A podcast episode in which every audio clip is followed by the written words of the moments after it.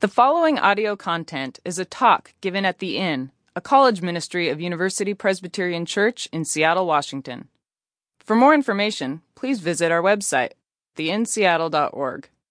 We invite you to join us each Tuesday at 9 p.m. on the corner of 16th and 47th in Seattle's U District. We start in on a new series where we are going to start by asking the question of uh, who do we say Jesus is, and then looking at what Jesus says about himself. A few things that I want to invite you to, as those of you who were around last quarter might remember, we did a 40 day kind of exploration, a survey, uh, if you will, through the Old Testament, where we got to see the story of God and God's people. Well, because you asked, we have delivered.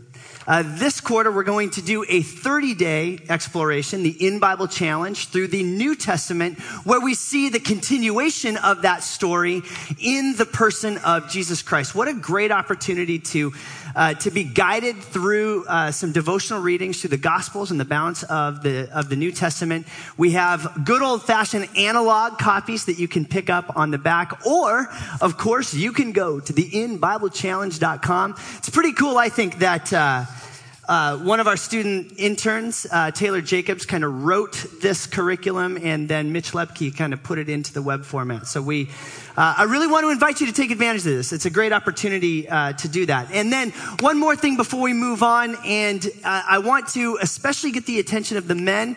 We've got uh, one spot really left on the Peru trip, one spot left on the DR trip, and a few spots where guys we need you to step up. Ladies, good for you for making it happen and get in there. But we'd love to, to have a few more guys step up uh, into those positions. So I invite you, if you're thinking about missions, uh, go visit the deputation missions table uh, tonight and ask a few questions. We'd love to have a few more guys out there. Okay. Um, Hey, any any uh, any vegetarians in the house tonight? All right, good. They, okay, any whether you're a vegetarian, I almost assume that the vegetarians are tofu fans. Any tofu fans in the house tonight? Okay, I am thankful to my vegetarian brothers and sisters for introducing me to the to the, really the the wonderful, amazing soy product that is tofu. It's good and good for you. Okay, it's really great, you know, just in its traditional form, in a soup especially. I like tofu when it is served like on a salad or, or in this manner. But as a carnivore myself, I kind of struggle when those same vegetarian comrades are like, hey, um, you know, I'm not really a meat eater, but oh, tofurkey. Tofurkey gets it done for me. It's just like eating meat. Okay, and I, you know, I, so I, I indulge and I have a little tofurkey and I'm like, you know, eh, I guess it's kind of like it but you know, not quite the real thing. Of course, then there's that. I mean, that looks like a tofu salmon or a tofu steak. It looks pretty good. But every time I, I, I have a tofu steak, I'm like, oh, it's not steak. Okay. It's not quite the real thing and you can tell. But the thing, you know, I'll indulge it and, and I'll eat it. It's good. But the thing, where, where it goes a little bit too far for me is when we get to uh, toe bacon because really there's just there's just no good substitute for real real bacon okay? Okay i bring this up you know because tofu's become kind of that universal substitute right? That isn't it amazing that we can take this soy product and pretty much turn it in to whatever food we want it to be well, I bring this up because in some ways, sometimes we treat our relationship with God, our relationship with Jesus, like it's, it's little more than a type of spiritual tofu where we, we turn Jesus into little more than, than kind of this, this genie that shows up to help us just when we need it. That midterm genie, that, that midterm that we didn't study for, but we, we get a good grade on it. And so we ascribe this blessing as God is the one who just helps me do well on my tests. You know, or maybe, maybe we have the, um, the, this view of, of Jesus that, um, hey, I don't have to make any decisions because you know what? Jesus makes all my decisions for me. Kind of allows us to be the, the scapegoat Jesus. Okay. I don't make any decisions because he just makes them for me. Or maybe there's the, there's sometimes I get nervous about the whole Jesus is my homeboy thing where we just use that idea to have this, this thing that just blesses the behavior that I've always demonstrated and leaves me just the way I am. As we get into a new series tonight, I want to start off by saying Jesus is not tofu. We can't just make Jesus into whatever we want Jesus to be. And in fact, what we primarily turn to as we seek to see what is, who is this real Jesus, this Jesus that goes beyond our own desires or what we think or what we might want in any given moment. We need to meet the Jesus of the Bible. You see, Jesus invites us to know him. Jesus invites us to know the real him, if you will, to get a bigger, more accurate idea of who he is through what Jesus says about himself in scripture. And so that's what we're going to be looking at tonight and through the rest of the quarter. Now, before we get started, I want to do something that we don't usually do in this segment of the Inn, but I think is a compelling question for us as we get this series started. Okay, so I want you to turn to one, no more than two other people, and I'm going to give you 60 seconds, no more, no less, to talk about this question. What has shaped, what has most shaped your view, your understanding of Jesus? Is it a youth group leader, a young life leader, the media, Twitter? movies, the Passion of the Christ, anyone? Whatever it may be, what has most shaped your understanding of Jesus? 60 seconds to share with somebody around you. Ready, go. Five, four, three, two. Okay, now I clearly, even by the conversations and even what I could kind of eavesdrop up here on front, there is a lot that contributes to shaping our view of, of Jesus. And again, what we're going to do the rest of this quarter is, is look at the Gospel of John. And specifically, we're going to look at the I am statements of Jesus. These statements that Jesus makes about himself when he says, I am the good shepherd. I am the way, the truth, and the life. I am the bread of life, the light of the world. I am all these things. What do they mean for us? How do they help us get to know who Jesus is, who this, this God incarnate is, um, all the bigger? Or all the more. But tonight we want to start by looking at a passage in the Gospel of Luke because I think it's the passage that really provides the motivation and the context for why an exploration of exploring what Jesus says about himself is really valuable. And so we're going to start tonight by looking at the words of Luke 9. Now, I know that there's a group of, of leadership seniors that spent a lot of time last spring looking at the story of the feeding of, of the 5,000, this miracle that's recorded in all four gospels. And the story that we're about to read comes after that miracle.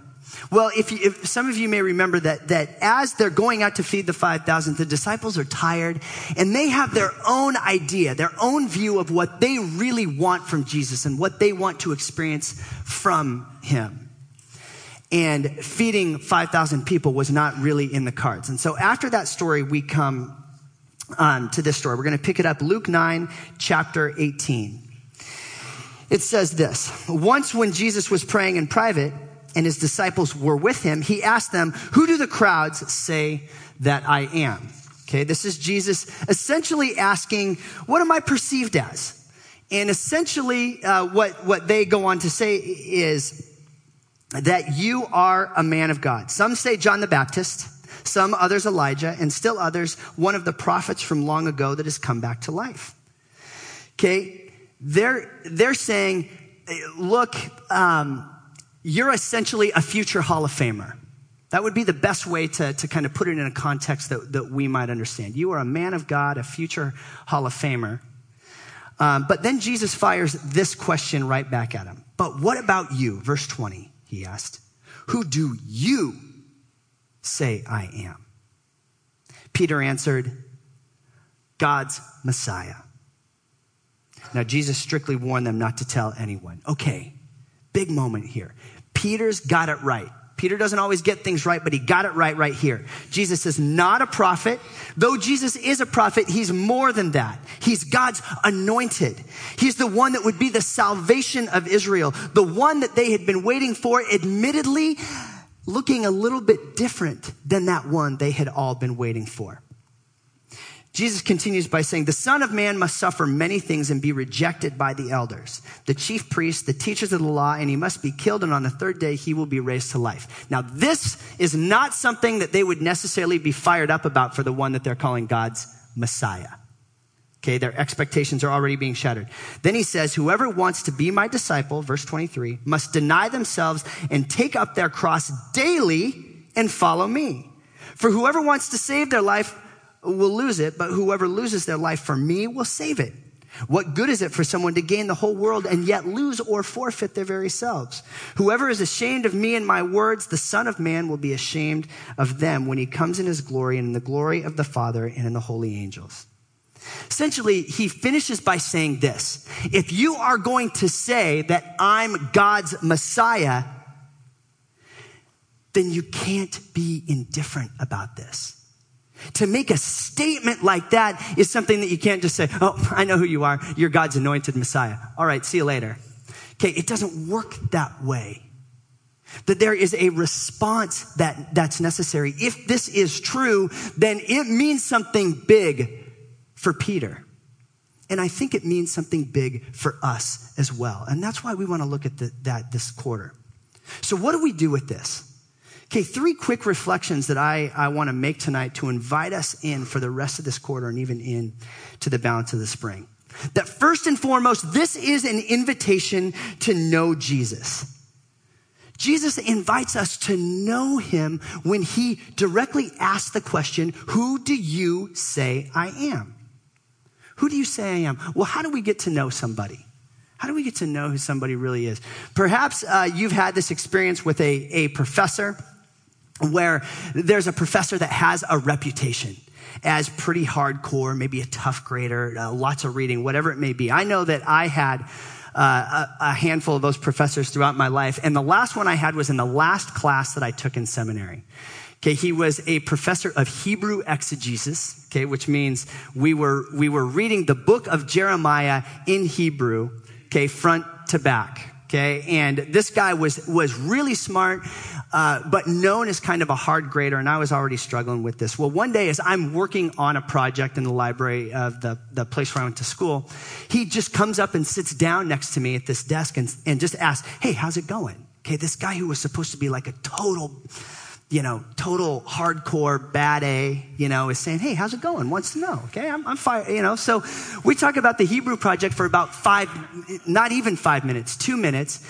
When then he just starts, you know, we just start talking as, as friends. And he starts telling me about the challenges of being in, being an academic working as a Hebrew uh, professor at Fuller Seminary. He also worked at, at UCLA.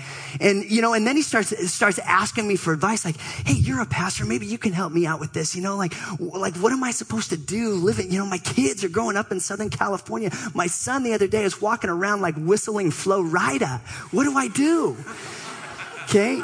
And all of a sudden, it was an opportunity where, where instead of just knowing this guy through what others had said about him, we get to have this conversation and I get to see more of who he really is through having a conversation with, directly with him.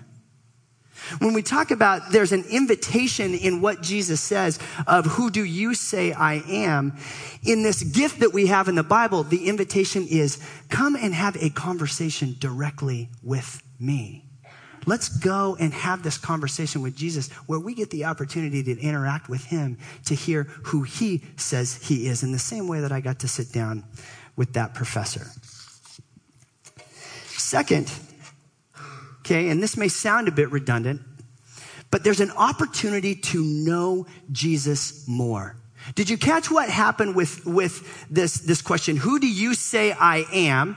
And there's first this response of, well, some say Elisha, some say John the Baptist, other one of these, these prophets. Okay, that there is a knowledge of who this person is. And of course, Peter steps in with then uh, the right answer. Some of you have heard me share around this before, but my journey, not unlike what we heard from, from Tom earlier this, uh, this evening, and Tom got me fired up, by the way. I'm, I'm so stoked that we are part of a, of a legacy here of God's work that lasts over four decades in this place. I know uh, some of you, uh, your parents actually met at the inn. You wouldn't be here if it wasn't for the inn. Okay, praise God for that. As a, as myself as a college student, 1994, I came to the University of Washington and I, I had grown up uh, in the church and essentially had come to a faith where I thought what it meant to, to live the faith, kind of the end all, was to be a really good person. And the primary image that I had was that, was that good people went to church. And so I had this idea. I wanted to be a good person, so I went to church. Well, as I, as I left home and had the opportunity to uh, move in a, into a fraternity and kind of reinvent myself, I kind of found myself, you know, dabbling in different sin and, you know, uh, engaging in what I like to call garden variety fraternal hedonism. And then, but all the while, I kept coming to this place, kept coming to the inn. And instead of just becoming a good person, all of a sudden I was hearing about this whole thing, a justification by grace through faith. Okay? Essentially, saved by grace. Salvation isn't something you earn. Salvation is through the grace of God. Well, for a while, that just accelerated my sin. But then I began to recognize that there was something wrong. And the way that I had always thought about God kind of fell apart. Okay, this box fell apart on me. And for a while, it felt as if I really wasn't even a Christian. As I was rethinking what it meant to, to follow Jesus and to know who he was. Well, as I continued to watch guys that I was living with who were pursuing their faith, and as I got into the scriptures, that box got rebuilt. Only this time the box was a little bit different. And, you know, one of the scriptures that I always remember, and it was through a, a series that was happening here at the inn, was Romans 8. There was something that kind of clicked for me when I heard that there was nothing in all of creation that would be able to separate us from the love of God that's in Christ Jesus. Well, the box got rebuilt and it was bigger.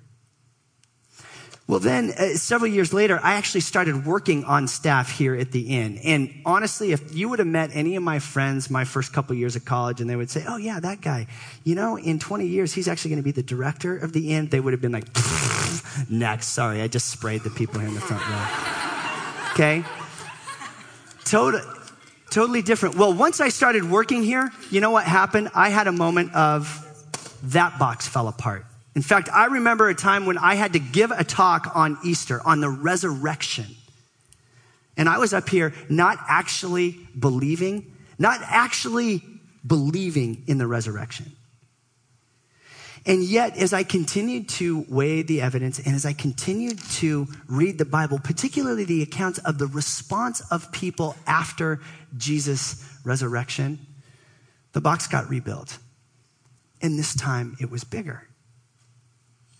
You see, for, for me, and I think for so many of us, the journey of faith is, is something like that. And the invitation here to see Jesus as not just a prophet, but to see him as God's Messiah, the anointed one, the one that would save Israel, is an invitation to change that answer that we once had. To have the, the boxes, the ways that we think about Jesus, the way that we think about God destroyed, only to be rebuilt and hopefully have them be in the end a little bit bigger. That's the opportunity that we have when we come to a series where we get to see Jesus again afresh. So we're invited to know Jesus. We're invited to grow, grow and grow up in how we know Jesus. And finally, we respond with our lives. Jesus says, if you are going to follow me, to be my disciple, if you're going to say that I'm the Messiah of God, it merits our lives and we daily pick up our cross. Now, if you're being a good skeptic, if you're being a good disciple, this is the part where you should be thinking something along the lines of, why would I ever do that? My life works. And this gospel is calling me to suffering, to picking up my cross. Why in the world would I do that? I want to say this that the reason that we would do that, the reason that we would pick up that cross and maybe choose the more difficult or awkward situation is because that's where we can experience the reality of God's grace and love. That's where we remember our own need and how God might even meet that need. A pastor in, and theologian in New York City, uh, Tim Keller, says this Jesus came, among other things, to take the melancholy burden of living for yourself off of you. And always being worried about your own needs, there's nothing more catastrophic than that. The self pity and absorption is terrible. The only way you're actually going to surrender and live for someone else is if you surrender to a king you trust won't oppress you. You see, if we are going to pick up our cross, there needs to be a good reason to do so. What I want us to do this quarter is to see once again that the one who calls us to pick up our cross is also one that reminds us that I have come to give you life and life to the full. That I am the good shepherd. I'm the bread of life. I want to meet your needs. I want to be with you that this is a king that will not oppress us. So, what does that look like for us? It means that we get to know Jesus and form a response that may lead us into a living situation that's a little bit more difficult. It may lead us to, to engage with our parents in a way that maybe we never have because we need to change patterns that we established long ago to, to develop a new relationship. It may mean that we charge into places among the poor and disenfranchised that are not convenient, that might be a little bit messy and chaotic. But it is in those places that this, this faith, this grace, this love, this crazy love, becomes a little more real for us. And the place that we meet this person, the primary place that we get to know this king that won't oppress us, that invites us to discover life and meaningful life and life to the full is in the pages of scripture. So join with us, not only on Tuesday nights, but in doing the, the Inn Bible challenge in seeing who this Jesus is afresh, or, or maybe it's even for the first time. Get to know Jesus. Get to know him a little bit more. Friends, Jesus is not tofu. He's the real thing, and he is dying for you to know how much more he loves you than you tend to give him credit for. So let's commit to making these boxes a little bit bigger, to tearing some down and making them bigger as we once again meet Jesus in the pages of Scripture and respond to Him with our lives. Let's pray. God, help us in this journey. Help us to know you more. Help us to get an accurate picture of who you are and how we might respond to your love and grace, how we might daily pick up our cross, knowing that you won't oppress us, but that you are in fact with us. Lord, Help us know, know the reality of who you are. May we know your truth. May we know your grace as we journey together in Jesus' name. Amen.